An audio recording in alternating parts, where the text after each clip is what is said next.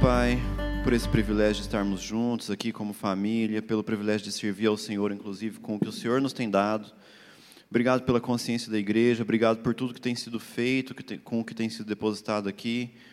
Em nome de Jesus, queremos orar pelas pessoas que estão em dificuldade financeira, estão desempregadas, passando aperto, que o Senhor possa estender a sua boa mão mostrar o cuidado de pai e que ela encontre aqui uma família, Deus, para ajudá-la nesse momento, em nome de Jesus. Também quero orar pelo pastor André, que vai trazer a palavra agora.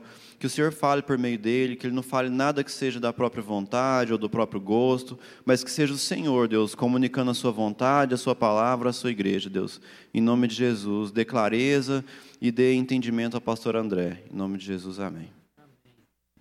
Amém. Eu queria iniciar falando um pouquinho da nossa viagem, né? Semana passada, é, semana passada nós fomos com um grupinho aqui da igreja, seis pessoas. Nós fizemos uma viagem pelo sertão nordestino, conhecendo e planejando aquilo que nós vamos fazer no próximo ano no Conecta Sertão, né? Então, o ano que vem vai ser o terceiro ano, a nossa terceira viagem missionária para o sertão. E nós estivemos lá para conhecer. É, nós começamos em Monteirópolis, fica no interior de Alagoas. E eu estava, durante essa semana, pensando sobre a mensagem de hoje, aquilo que Deus iria falar com a gente aqui hoje. E parece que nada não encaixava, sabe quando não conseguia fazer uma linha de raciocínio. E um dia eu estava lá em casa pela manhã, pensando na mensagem de hoje, e não conseguia fazer algo concreto com os meus raciocínios. E aí eu falei assim: vou fazer o seguinte, eu vou parar, vou fazer a minha devocional. Eu tenho uma, uma sequência que eu faço a devocional pessoal. Vou fazer minha devocional, vou orar um pouco e tal. E aí depois Deus, depois eu vou voltar a pensar na mensagem. E quando eu fui ler, eu li o livro de Ageu, do profeta Ageu. E conforme eu fui lendo o profeta Ageu, Deus foi falando comigo de uma forma muito especial. E aí Deus falou comigo: eu queria, eu não deixei você pensar, porque eu queria que você lesse o livro que era para você ler hoje. Porque a mensagem que eu tenho para a igreja é a mensagem de Ageu. E aí nós vamos então conversar um pouquinho sobre o profeta Ageu. A gente vai ler alguns textos aí desse, desse profeta. Mas a palavra que Deus colocou no meu coração foi: acaso é tempo? Acaso é tempo? E eu queria que você repetisse comigo essa frase. Acaso é tempo? De novo. Acaso é tempo? E aí, sabe o que isso quer dizer? Está na hora. Será que está na minha hora? Será que é o momento? Acaso é tempo? E a gente vai entender isso melhor lendo alguns textos aí do livro de Ageu. Capítulo 1, verso 2 a 6. Diz assim: Assim diz o Senhor dos Exércitos: Este povo afirma: ainda não chegou o tempo de reconstruir a casa do Senhor. Por isso a palavra do Senhor veio novamente por meio do profeta Ageu. Acaso é tempo de vocês morarem em casas de fino acabamento, enquanto a minha casa continua destruída? Agora, assim diz o Senhor dos Exércitos: Vejam onde os seus caminhos os levaram. Vocês têm plantado muito e colhido pouco. Vocês comem, mas não se fartam. Bebem, mas não se satisfazem. Vestem-se, mas não se aquecem. Aquele que recebe salário, recebe-o para colocá-lo numa bolsa furada. E aí a gente vai entender um pouquinho esse acaso é hora. Para a gente entender um pouquinho essa história do profeta Ageu, eu queria fazer um, dar um tour histórico aí para a gente entender isso aí. No ano 586 antes de Cristo, ou seja, há 2.600 anos, no ano 586 antes de Cristo, o rei Nabucodonosor, rei da Babilônia, cumprindo uma a determinação de Deus, ele cumpre uma de suas obras. Sabe qual era a obra que Deus tinha dado para Nabucodonosor? Destruir Jerusalém. E não só destruir Jerusalém. Uma das obras para o qual Nabucodonosor foi é, enviado por Deus foi para destruir Jerusalém e destruir o templo de Jerusalém. Sabe aquele templo maravilhoso que Salomão construiu, filho de Davi? Esse templo foi destruído por Nabucodonosor por ordem de Deus. Mas não foi só isso que Nabucodonosor fez. Sabe o que Nabucodonosor fez? Ele pegou todos os príncipes, todos os entendidos, todos os poderosos, todos aqueles que tinham conhecimento, e os levou cativo para a Babilônia. Por que, que isso aconteceu? Como que Deus dá uma ordem dessa? Que coisa doida! Como assim? É porque o povo, desde Salomão, o povo foi se afastando de Deus, foi se afastando de Deus, e Deus então cumpre a, aquilo que ele havia combinado com o povo. Olha, eu os estabeleci nessa terra enquanto vocês forem fiéis. E o povo foi sendo infiel, eu estou resumindo a história, é claro. Né? O povo foi sendo infiel até chegar nesse ponto deles serem levados como cativos para a Babilônia. Jerusalém destruída. O templo de Salomão, maravilhoso, rico, em ruínas. Durante esse tempo de cativeiro, durante esse duro tempo de cativeiro, os judeus enfrentaram anos terríveis. Porque agora, aquilo que era o centro da sua religião, aquilo que era o foco principal das suas ações como, como povo de Deus, estava o quê? Destruído. O templo, que era o lugar da adoração, o lugar dos sacrifícios, destruído. A cidade de Sião, a terra prometida, distante. E esse povo então se vê completamente destruído. Sua religião acabada. Eles não tinham nem mais um lugar para se reunir. Mas, no ano 538, antes de Cristo, eles ouviram com muita alegria um decreto. Um decreto do rei Ciro da Pérsia. Qual era o decreto do rei Ciro? Vocês vão voltar para Jerusalém e vão reconstruir o templo do Senhor. Uau! Vamos voltar para Jerusalém e reconstruir o templo do Senhor. E Ciro separa 50 mil judeus para essa tarefa. Então, lá da Babilônia, lá da Pérsia, que é hoje mais ou menos onde fica o Irã e o Iraque, ali naquela região, eles então foram com cartas do rei para reconstruir o templo do Senhor. E aí, trabalharam duro, e dois anos depois, eles já tinham um motivo para comemorar. Qual era o motivo? os alicerces do templo estavam no lugar. Eles agora podiam comemorar, dois anos depois, 50 mil pessoas trabalhando, os alicerces do templo estavam prontos. Mas sabe o que aconteceu? Os samaritanos, aqueles que os judeus tinham assim, muita dificuldade, e não era à toa, eles começaram a pensar assim: se esses judeus voltarem para cá, reconstruírem o templo, nós vamos ter problema com os persas. Porque eles vão se fortalecer e como nós rejeitamos aquilo que era a nossa origem, que os samaritanos são de origem judaica, nós vamos ter problema. Então, o que, que eles fizeram? Eles começaram a intervir para atrapalhar a obra. A gente pode ler essa história de forma bem clara lá em Esdras e Neemias. E eles tentaram de todo jeito atrapalhar a obra. Primeiro tentando entrar para dentro da obra. Não deu certo. Aí eles começaram a fazer alguns ataques terroristas, né? Lá na obra.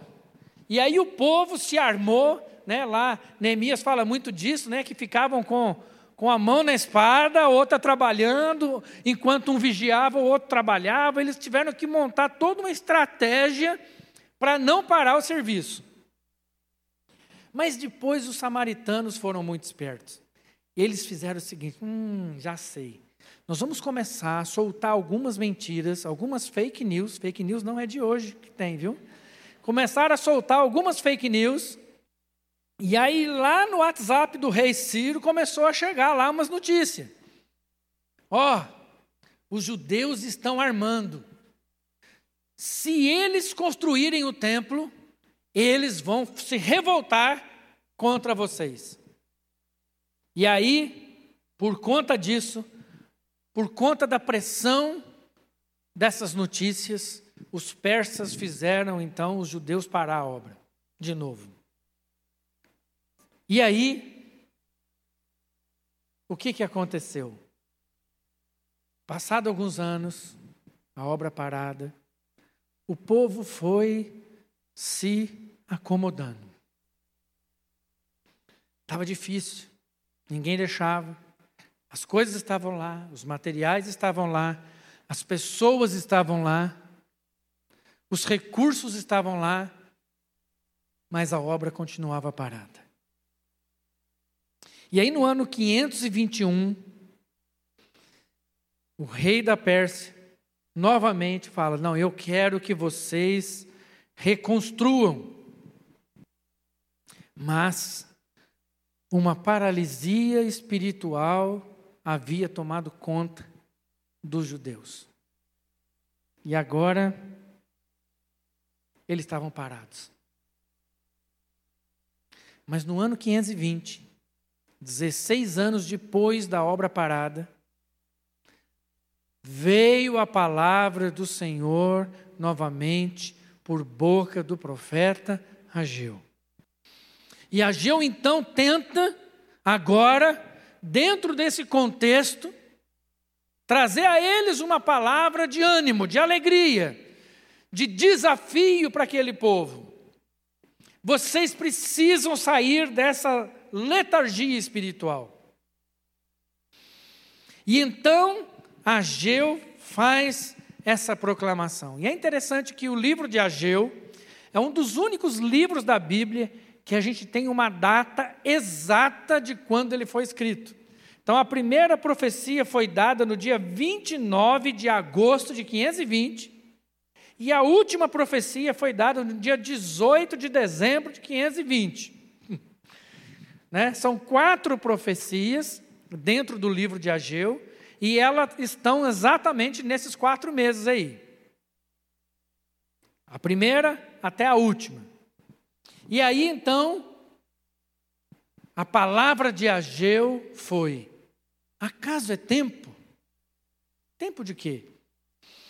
Acaso é tempo de vocês morarem em casas de fino acabamento, enquanto a minha casa continua destruída?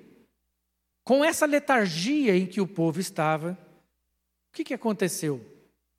Primeiro foco, eles saíram lá do cativeiro, foram para Jerusalém. Quando você vai, você vai, né, com sangue nos olhos, né?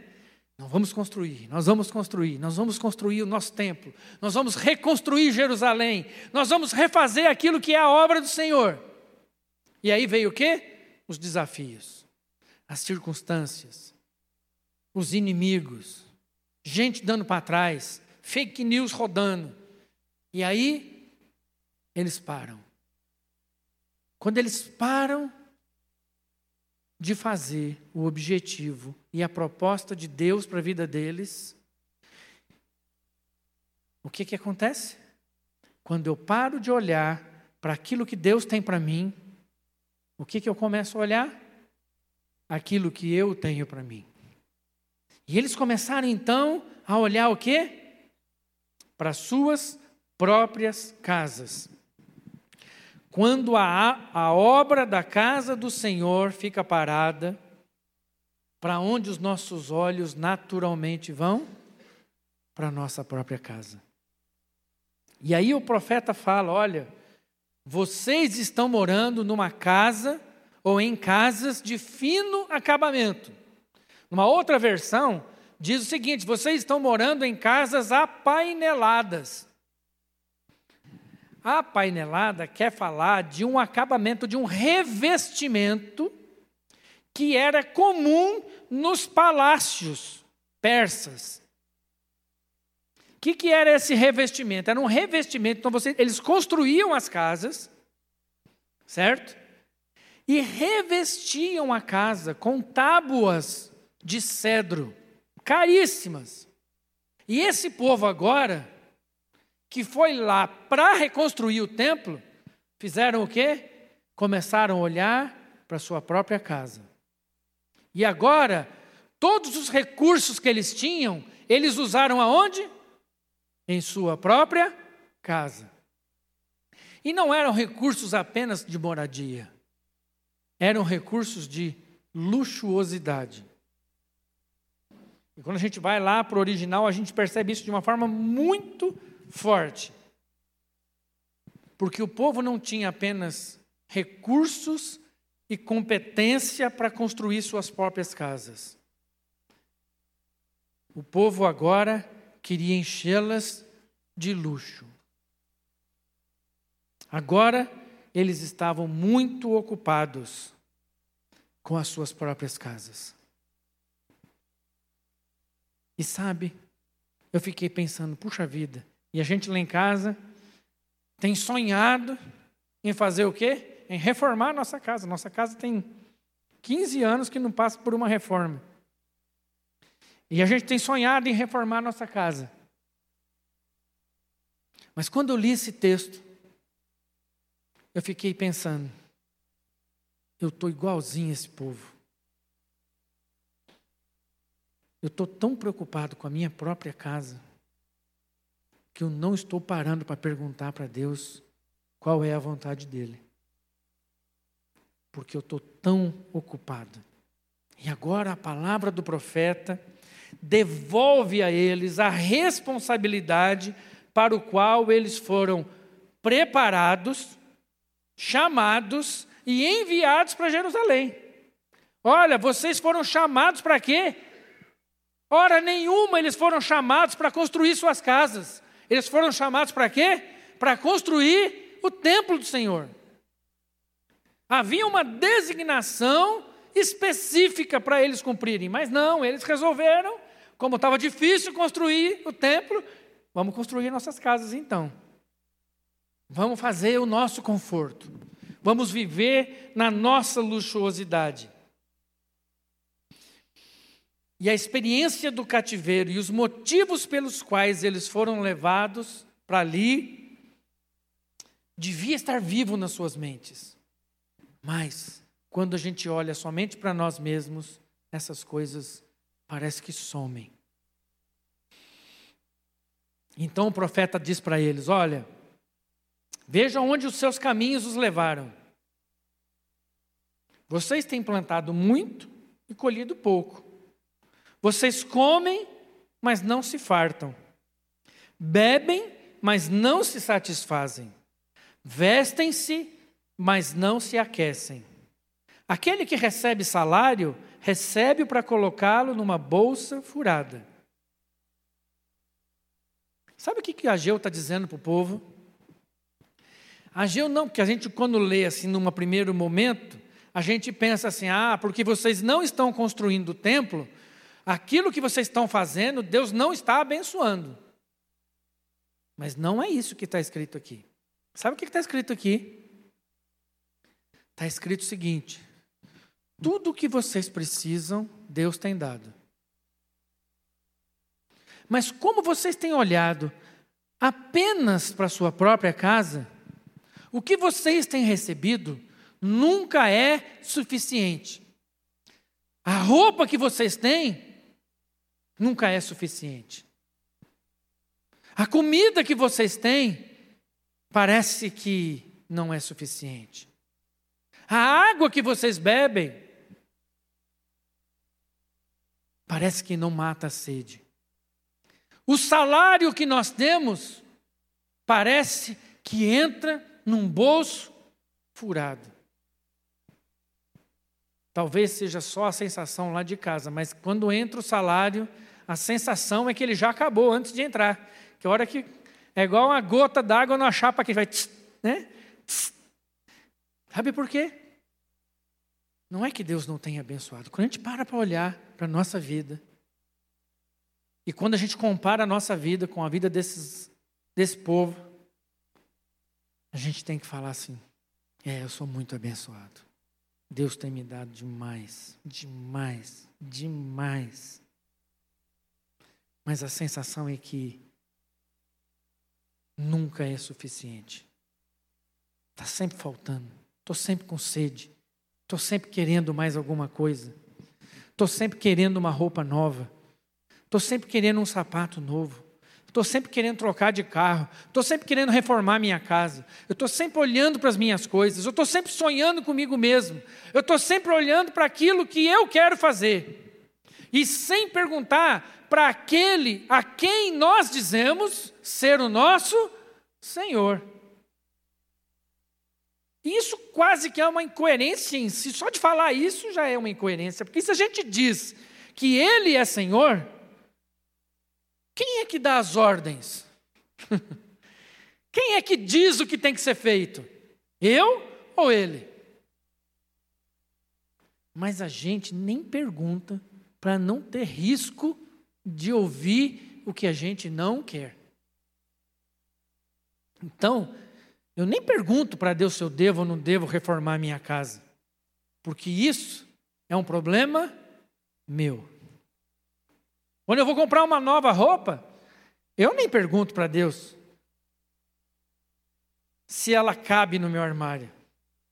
Mas, quando eu paro de olhar para aquilo que Deus tem para mim, naturalmente eu vou olhar para aquilo que eu quero para mim.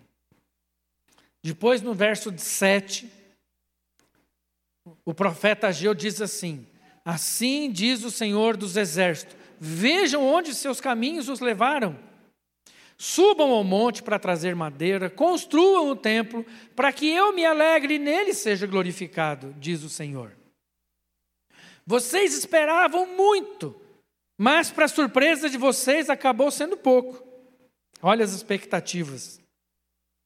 E o que vocês trouxeram para casa eu dissipei como um sopro. E por que fiz isso? Pergunta o Senhor dos Exércitos por causa do meu templo que ainda está destruído, enquanto cada um de vocês se ocupa com a sua própria casa. Vejam onde os nossos caminhos têm nos levado.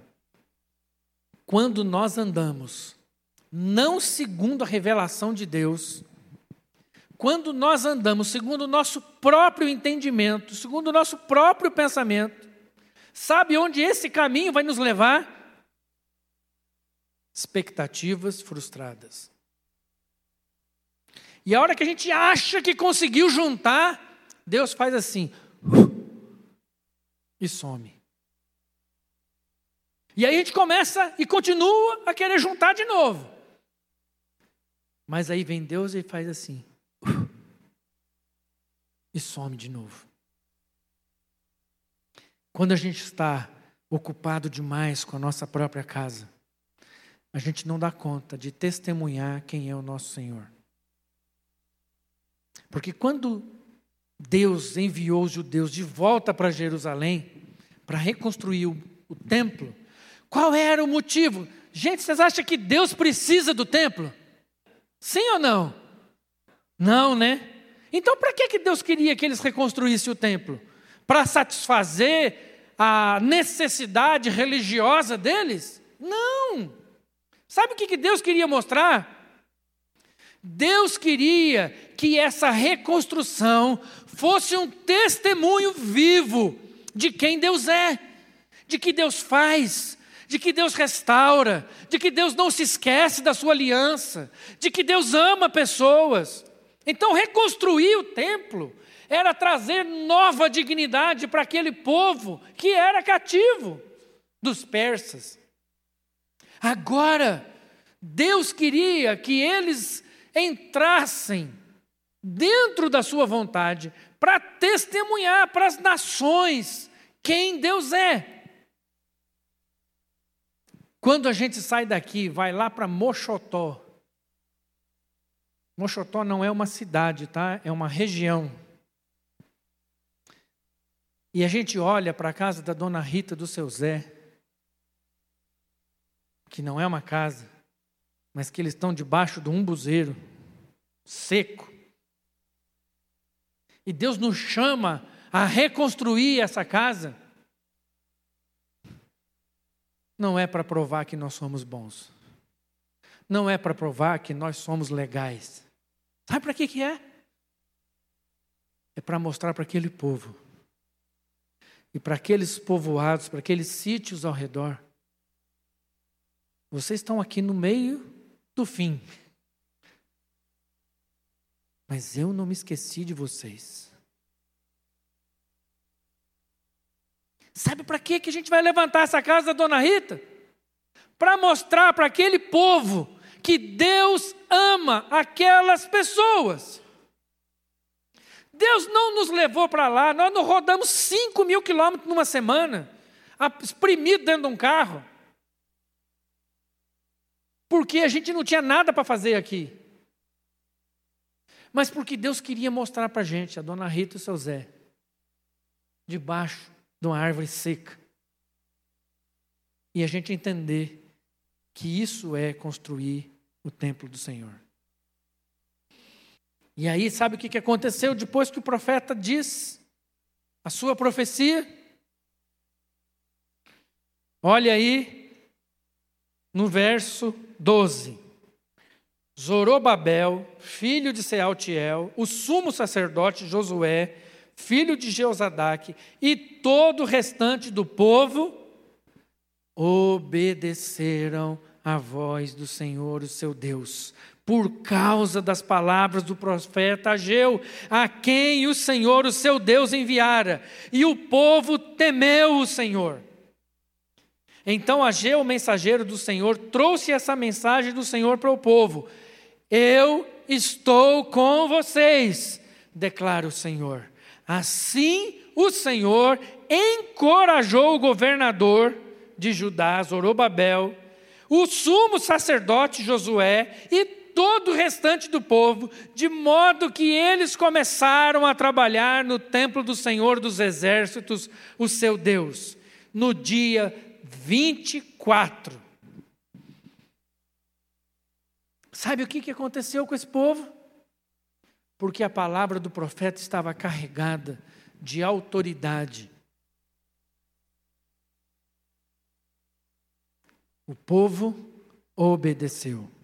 E quando o povo obedece o governador ou a autoridade pública, o sumo sacerdote, a autoridade eclesiástica e todo o povo decide obedecer.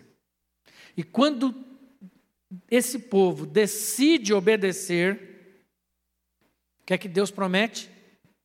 Oh, agora que vocês então entenderam que é a minha obra que vocês têm que fazer, fiquem tranquilos.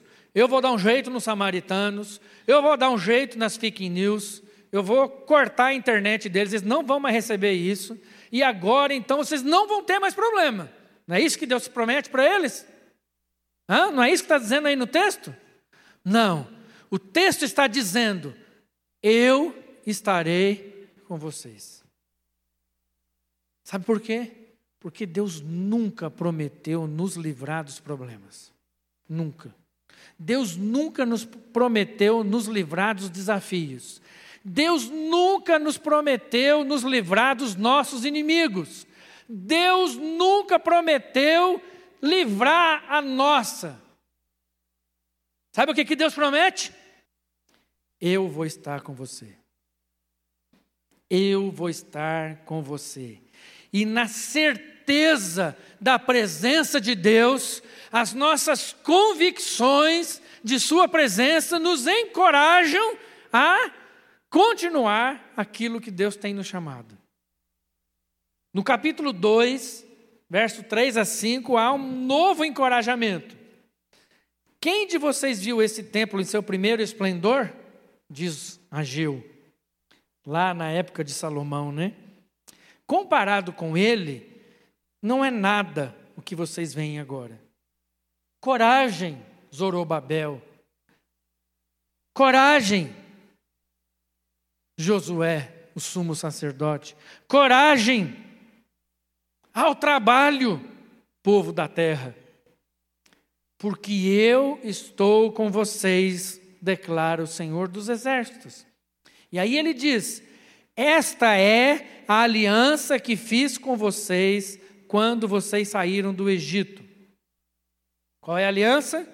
Meu espírito está entre vocês não tenho medo. Vocês lembram qual foi a palavra que Deus deu para Josué quando ele ia entrar na terra prometida? Ser forte e corajoso. Não temas, porque eu sou contigo. Ser forte e corajoso. A obra que está diante de você é grande. Os inimigos que estão diante de você são valentes. Os exércitos dos amorreus, dos jebuseus, dos ferezeus, dos outros eus lá, são fortes. Mas não tenha medo, coragem, porque eu estou com você. E o meu espírito estará no meio de vocês. Zacarias, que era contemporâneo de Ageu, diz assim lá no capítulo 4, verso 6, diz assim: Esta é a palavra do Senhor para Zorobabel. Mesmo Zorobabel, não por força, nem por violência, mas pelo meu espírito, diz o Senhor dos Exércitos. Sabe como é que o povo ia conseguir atingir o objetivo e a vontade de Deus? Não seria através das competências não seria através da força, não seria através das habilidades, mas seria porque o Senhor estaria com eles e o Espírito do Senhor estaria sobre eles. E para terminar, no, lá em Ageu 2, 21 a 23, diz assim: uma nova profecia de Ageu a Zorobabel. Diga a Zorobabel, governador de Judá, que eu farei tremer o céu e a terra. Derrubarei tronos e destruirei o poder dos reinos estrangeiros. Virarei os carros e os seus condutores. Os cavalos e os seus cavaleiros cairão, cada um pela espada do seu companheiro. Naquele dia, presta atenção, naquele dia, declara o Senhor dos Exércitos: Eu o tomarei, meu servo Zorobabel, filho de Sealtiel, declara o Senhor, e farei de você um anel de selar, porque o tenho escolhido, declara o Senhor dos exércitos. Sabe quem é Zorobabel? Um governador, né? Dessa época. Mas sabe quem é Zorobabel também? Um dos ascendentes de Jesus.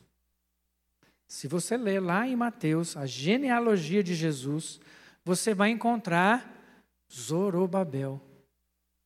Sabe por quê? Porque essa profecia dada por Ageu a Zorobabel, dizendo: Olha, naquele dia eu vou destruir todos os inimigos, e eu vou fazer o que for necessário Eu vou abalar os reinos desse mundo. Eu vou destruir os cavalos e seus cavaleiros. Eu vou mexer na natureza se for necessário. Eu vou fazer tudo o que for preciso para cumprir a minha vontade. E sabe como isso vai acontecer? Porque eu vou transformar você num anel de selar. Hum? Como assim, né? Sabe, queridos, o anel de selar era um anel que os reis usavam, às vezes na mão, às vezes num colar. E esse anel era meio que um carimbo, para ficar fácil de entender. E aí, quando o rei usava esse anel de selar? Quando havia um documento que precisava de ser autenticado. Então, o anel de selar dava ao rei a autoridade de dizer: este documento é verdadeiro, é autêntico. Mas tinha uma outra função, o anel de selar, que era a função de garantir um pagamento futuro. Por exemplo, compramos uma área e vamos pagar parcelado.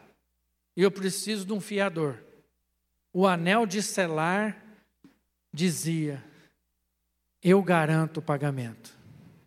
O que, que isso tem a ver com a gente? Queridos, Deus tem nos chamado para obedecer a Sua voz. E tem colocado em nossas mãos um anel de selar. Acaso é tempo da gente ficar tão preocupado com a nossa casa, com os luxos da nossa casa? Acaso é tempo da gente ficar ocupado demais com as nossas coisas? Acaso é tempo da gente continuar levando as coisas só no nosso próprio pensamento, no nosso próprio entendimento? Ou será que é hora da gente dizer, Senhor, o que, que o Senhor tem para nós? Quando a gente está disposto a ouvir o que o Senhor tem a dizer para nós, a resposta dele é: coragem. Não tenha medo. Não tenha medo. Não se preocupe com a sua roupa, com a sua comida, com a sua bebida ou com a sua casa. Obedeça, ouça a voz do Senhor. E eu vou suprir. E eu vou estar com você. E eu e o meu espírito estarão sobre você. E aquilo que você fizer vai ser testemunha. Eu quero ver o mesmo Deus que falou através do profeta Geu falar com a gente aqui. Dizendo: não, isso é obra minha, isso é responsabilidade minha, é eu que vou fazer isso.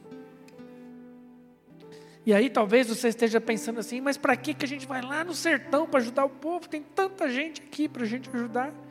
E a minha resposta para você é: não sei. não sei. Mas de uma coisa eu sei, e isso eu não tenho dúvida.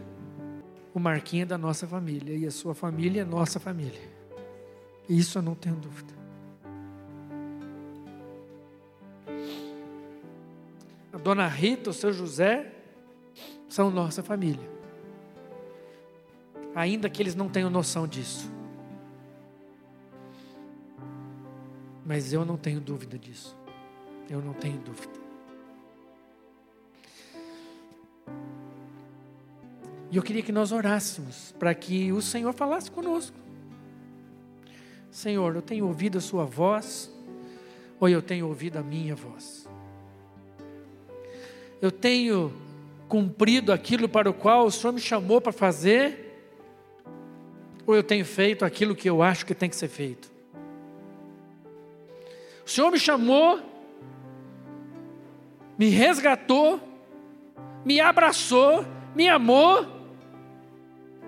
E esse é o fim? Para aí.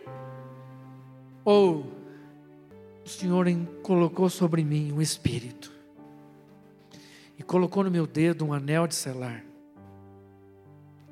e me enviou para autenticar vidas, dizendo: Este é filho de Deus. Esta família agora é minha família. Essa família eu vou garantir. Este menino vai ser diferente, porque eu vou cuidar dele. Esse é o nosso desafio. Os nossos olhos percebam os aflitos. E os nossos braços abracem.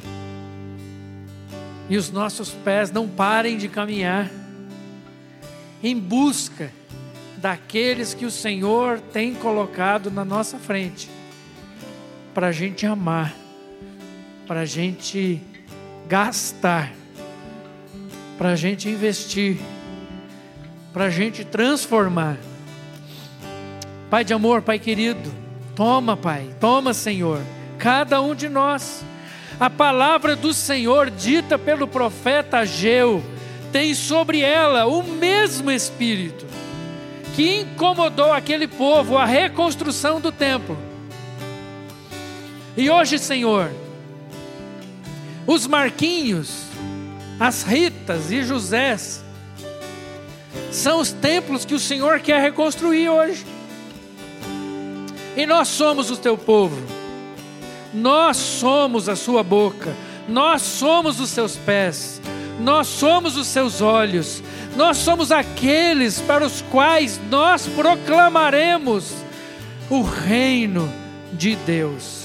Assim, Senhor, em nome de Jesus, em nome do Jesus, nos incomoda a sair de qualquer procrastinação na qual nós estejamos envolvidos. E que os nossos olhos estejam fitos no Senhor. Que os nossos ouvidos estejam atentos à Sua voz. E que o nosso coração esteja disposto nas Tuas mãos. Para cumprir o propósito, o chamado e aquilo para o qual o Senhor tem nos preparado e tem nos abençoado. Ó Deus, faz isso em nome de Jesus, em nome de Jesus. Aleluia. O Senhor abençoe a sua vida. E o Senhor faça resplandecer o seu rosto sobre vós e vos dê da sua paz. Vamos na paz do Senhor, que o Senhor nos abençoe.